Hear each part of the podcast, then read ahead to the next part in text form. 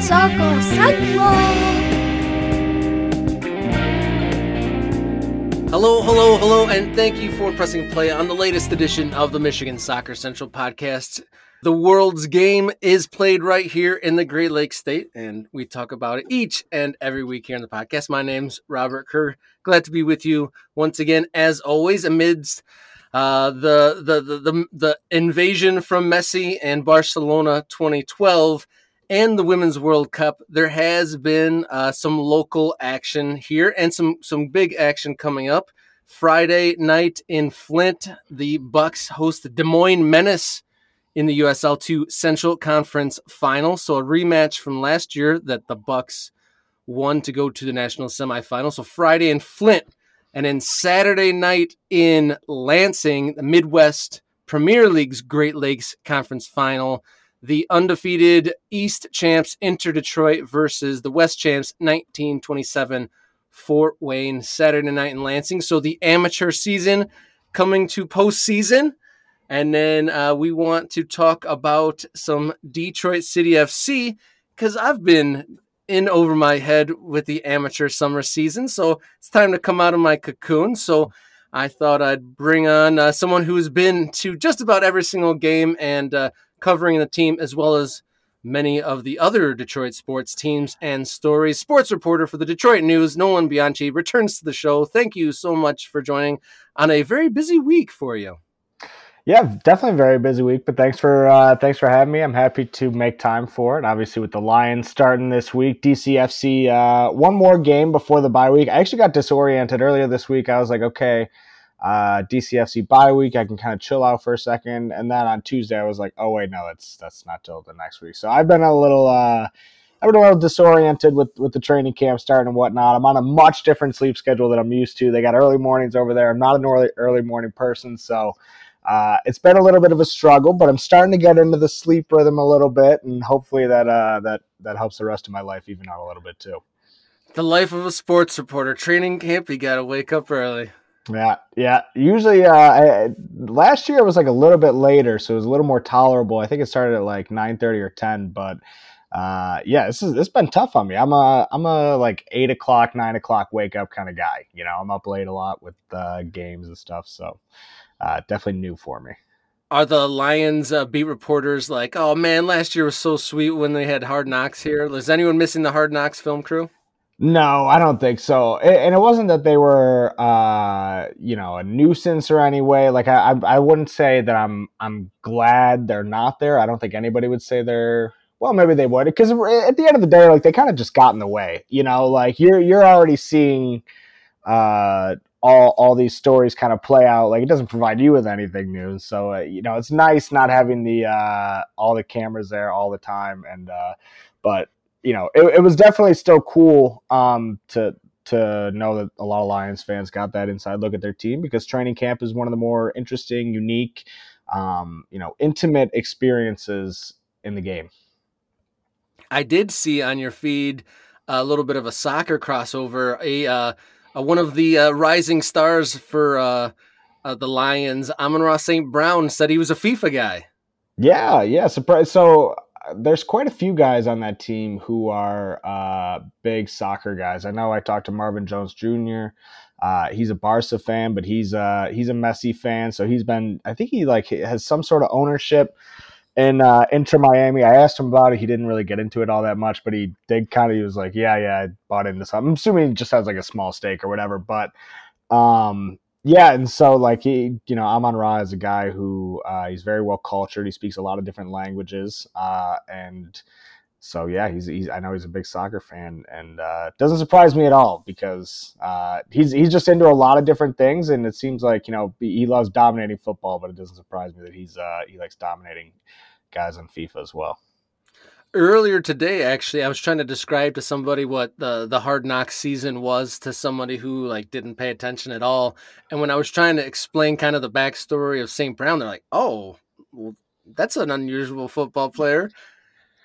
Yeah he's a he's a really interesting guy like a definitely big like chip on the shoulder guy. You can name all 16 guys who were drafted uh, ahead of him Um, but at the end of the day, like he he's the most regimented athlete I think I've ever come across in terms of I'm doing these things every single day to get better, and it's just things that nobody else is doing. You know, you see him; he catches uh, 203 balls after practice off the jugs machine every single day, and it was it goes back to some teammate that he had used to catch 202 balls off the jugs machine after practice every day. So he said, okay, I'm going to start doing 203. And like, he's just always that guy uh, who who can motivate himself out of nothing. Uh, and he's definitely a, a, fascinating guy to cover. Well, uh, you are definitely busy in-depth coverage of the Detroit Lions. I see you hitting up some Tigers stuff. Uh, I'm not sure if it was you or one of your fellow writers had a soccer-based story on the loss of uh, of Trevor Francis, and then um, and then but also you've been on the beat at all the Detroit City FC games, and that's you know why I really invited you. Uh, Detroit City FC, 22 games into the season. Uh, 12 games to go, so kind of a bit of a catch up. Um, when we originally planned this uh, conversation, um, there's been a little bit of a change in fortune. After that uh, 22 games, there are six wins, five draws, 11 losses. Um, and two of those six wins have come in the last week. So a bit of a different uh, story, but kind of, uh, I don't know if you're able to give a bit of a synopsis of, of how the last uh, month or so has gone, because there's been a new player and a little bit of a change here recently. Well, it's definitely been necessary. Uh, you know, they went on that that five game winless streak about uh, I think it ended a little over a month ago, and things were things were riding high, and everybody was feeling good, and it was like, oh, you know, everything's going to be okay. You know, th- this is a team that can just not score and and you know pick up points and make the playoffs somehow, and everything's going to be good.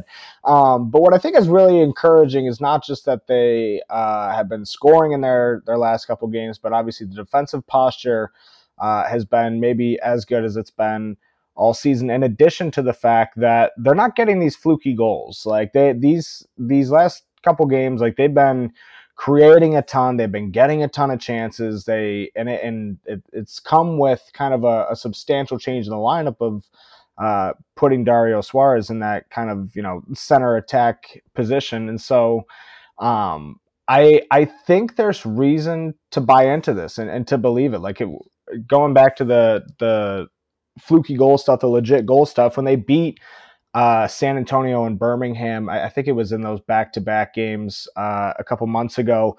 Like the goals they got were really awesome. I think they were, I don't know if they were both up for goal of the week. I know the Skage one was where he just kind of like, it was just off a bounce from Steinwascher and he just like booted it uh, bar down. I think that that was that game is if I'm remembering correctly. Um, and then uh, the next one was the the Maxi goal where he kind of just you know took it himself. It was a really nice goal, but like it wasn't one of those things where it was like oh finally the dam bursts and they get on the board. It was like oh okay it's a it's a good thing that they got that because they haven't been doing much to this point. And so what I think you can kind of take of these last uh, couple of games is that. Uh, it just looks like a different team up front, and I think that's very encouraging. So I know that you've been uh, quite embedded with the team. You've been granted a, a, good amount of access. Did you have any inside track on the Dario Suarez deal? I know that um, there's a lot of affection for him, like uh, one of the fans' like favorite like opponent players, and then and then he kind of popped up in a in a, in a, in a at least from my perspective, a surprise deal, you know, just a kind of out of the blue, so to speak. Um, did you have any inside track on how that materialized and how that deal came to be? Yeah. So what I, I what I kind of got the gist of was that just like Tulsa really liked Tommy for one reason or another. I, I don't have a solid. So to be clear, that, that, that was the outbound player, correct? Yeah, yeah, yeah. Tommy McCabe, uh, who got traded from Detroit City FC. It was a one for for three, well, one for two and some cash, uh, with Dario Suarez and Brett Levis uh, coming the other way. So I, um, what basically what what Trevor told me was that you know Tulsa contacted them and said uh, hey, we want Tommy. And they said, well, we really like Tommy. And, um, you know, they, they came back to him or they came up with an offer and it wasn't good enough. They came back with another offer um, and it wasn't good enough. And then they came back with a third offer and it was like, holy crap, they have to take this deal. Uh, you you couldn't say no to it. Um, and so again, I don't necessarily know why Tulsa was motivated to get Tommy. I do wonder if there was like some connection with the uh, alumni base there. I'm pretty sure one of the owners there played for the the Notre Dame like national championship team, or he was on the roster, or something something to that degree, um, where there was some sort of loose connection. It seemed uh, where they were motivated to get him, and um, DCFC obviously liked him. He was really young, and uh, you you saw why they liked him earlier on this season. And uh, Tulsa just was willing to give up the the haul for him. And then so uh, one of the uh, the favorite uh, opponents becomes one of the team. And so uh, you said there was a bit of a change in the approach once he's been integrated into the team. Uh, what, what was that change?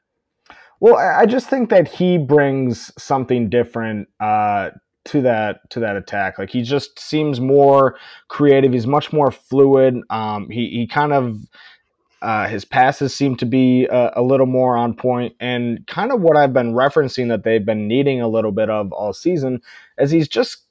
It's hard to even kind of you know put it into words, but he's just got that ability to be like, I'm taking over.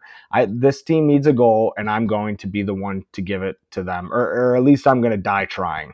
And uh, that's something you saw with Antoine Hoppenot last season. And that's why a team that was not very offensively created or you know creative was able to mask some of its sins in that way because they had a player who you know because he had the speed was able to get on the outside every once in a while make a run on goal or you know w- whatever it was and um, you know, I think Dario has has I, it, it's beyond confidence, whatever it is. It's the swagger. It's like just the the mentality to just go for it. The instinct, the killer instinct, is what he brings. Um, I guess that's the word I was looking for.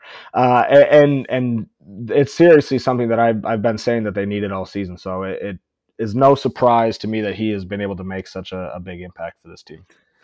Yeah, and has there been a little bit of a, a, mentality switch with that? So if he's got that mentality of I'm scoring no matter what, has that kind of like flipped the switch to some some players that were maybe not taking as aggressive uh, moments? Maybe. I mean, I mean, it's hard to say. Like, it obviously, like, just playing a certain style and being able to facilitate uh, more is going to naturally open up more opportunities for players and and put players in situations where you know, they're getting the ball and they're not having to work for a shot. I think it was like 40 seconds into that uh, Louisville game two weeks ago where he got the pass across to, to Levis and Levis fired it off the crossbar. It was in, uh, even though they didn't, uh, they say it was in no VAR in uh, USL championship quite yet. But um, you, you kind of just like saw it immediately of just like, okay, like his head's on a swivel. He knows where his guy's to be and then once he puts it there, the guy doesn't have to do anything extra. He doesn't have to think. He doesn't have to, you know, think where's my next move. Like he knows that he's just in a spot to take a good shot, and it's a it's a good chance uh, for the team. And and so I think that that's definitely one way that you can affect that.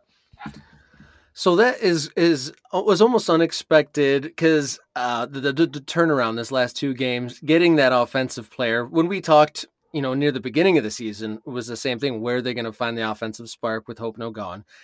You know, late or pretty deep into the season, they do finally get it. Do you think that uh, that's enough to give them a playoff push with 12 games to go? I mean, if they can keep getting it consistently, I would say yes. But I think that that's the thing with this team that that makes me uncertain is, you know, I'm not confident that this team is going to just make the playoffs. That this team is going to, oh, okay, they figured it out now and make the playoffs. Like I have to see it for a longer amount of time. There was a point earlier on in the season where I thought, okay, you know, this team they they get a little bit of scoring, they get a little bit of you know extra from from over here, and I can see this being you know a six seed, a seven seed, an eight seed. Um, but again, like that that never happened. Um, and so now I'm at a point personally where I have to see it for an extended period of time to really to really buy into it. And I think that this this bye week that they have coming up after this Oakland game is is really crucial on that too. It'll be a nice reset uh, for the mind. It'll be a way to kind of you know gear up for that that stretch run and um, you know, I know they're they're probably hoping that it can uh, be that accelerator to to make that push into the playoffs.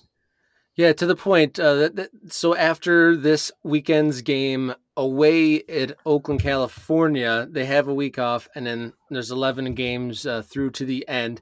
But uh, previously, um, uh, the, the the summer schedule has been pretty harsh. They they've been playing a lot of two games a week. A lot of their home games have been midweek games. There's been uh, throw in some some random weather stuff. It hasn't necessarily been an easy patch. Not to make excuses, but uh, hopefully the uh, the final stretch maybe is a little friendlier uh, schedule wise. And I'll throw this in there. So eh, since I've been gone, we typically we know each other mostly from waiting after talking to the coach and getting a couple players post game. Mm-hmm. I obviously haven't been there. Uh, I've been on on assignment and uh, Oak at Oakland County. How have those post game interviews been, and like how's the the the, the in stadium been with uh, kind of that that barren run? Like because it was you know. Uh, Coach uh, James, he he he definitely always usually has that like positive spin or tries to find the silver lining. Like when there was like lots and lots and lots of bad results piling up, did did that veneer ever waver? I don't think it did, but you know, you could definitely tell that spirits were down, and uh, you know, you didn't really realize it, I guess, and, until they ended up getting you know a few of those wins. Uh, that Louisville City game, like you could just feel like this catharsis kind of over the entire stadium, just the way guys were were walking around. Um, Nate Steinwascher, like I heard him say to someone, like. Oh, we really needed that. And it was true. Like they did need it.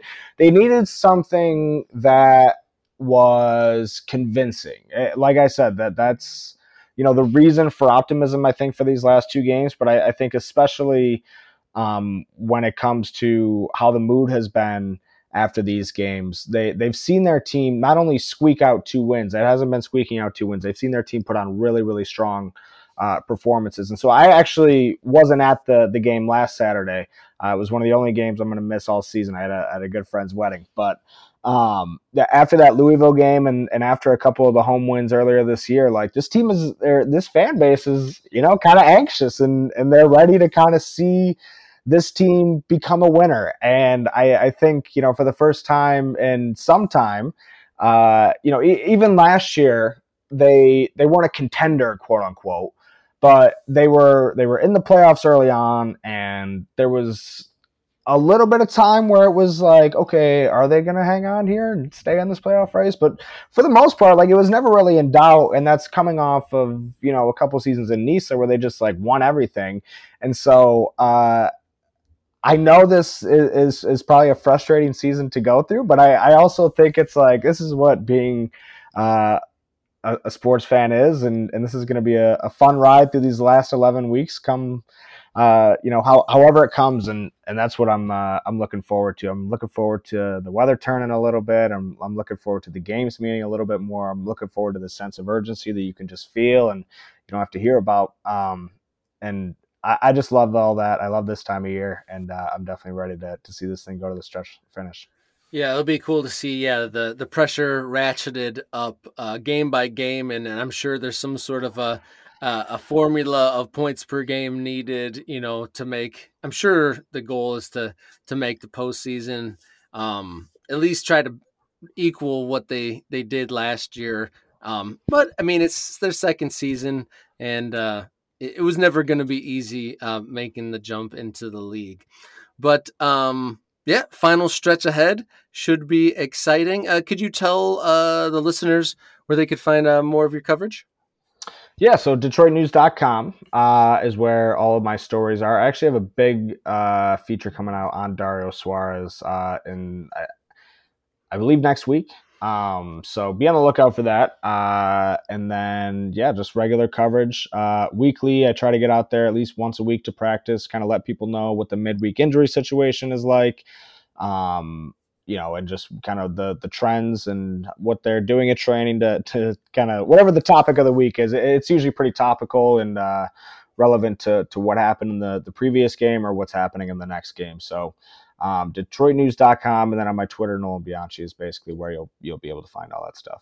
Well, Nolan, thank you so much for uh, catching me up on uh, DCFC and all of the uh, Detroit sports coverage uh, this week. And before you go, uh, we're recording just before the women uh, play the Netherlands, probably the toughest test uh, for the women in quite some time. Do you have any pregame predictions? This is the cutoff here, right? We're moments away from kickoff. I, I don't. Uh, I think we're gonna win. That's my prediction. I think we're gonna, you know, win by a lot, get revenge for the uh, the men's World Cup. Uh, and I, am hoping for a bloodbath. I'm, I'm hoping uh, the, the, women they handle all the, the dirty business when it comes to the beautiful game in the United States, and uh, and I think they're going to do it again tonight yeah, soccer never sleeps. We'll we'll get our podcast over and then start watching the whole new game. So thank yeah. you, uh, thank you so much once again, Nolan. Thank you, listener, for tuning in to this week's episode. Um, be sure to check at MI Soccer Central across all the social media platforms. Again, thank you to all the followers, over 10k on Instagram. So so big uh, milestone there. Um, Friday in Flint and Saturday in uh, Lansing uh, for those uh, USL 2 and uh, Midwest Premier League uh, conference finals. So, like I said, the soccer never sleeps and go USA. And until next time, everybody, please enjoy your soccer.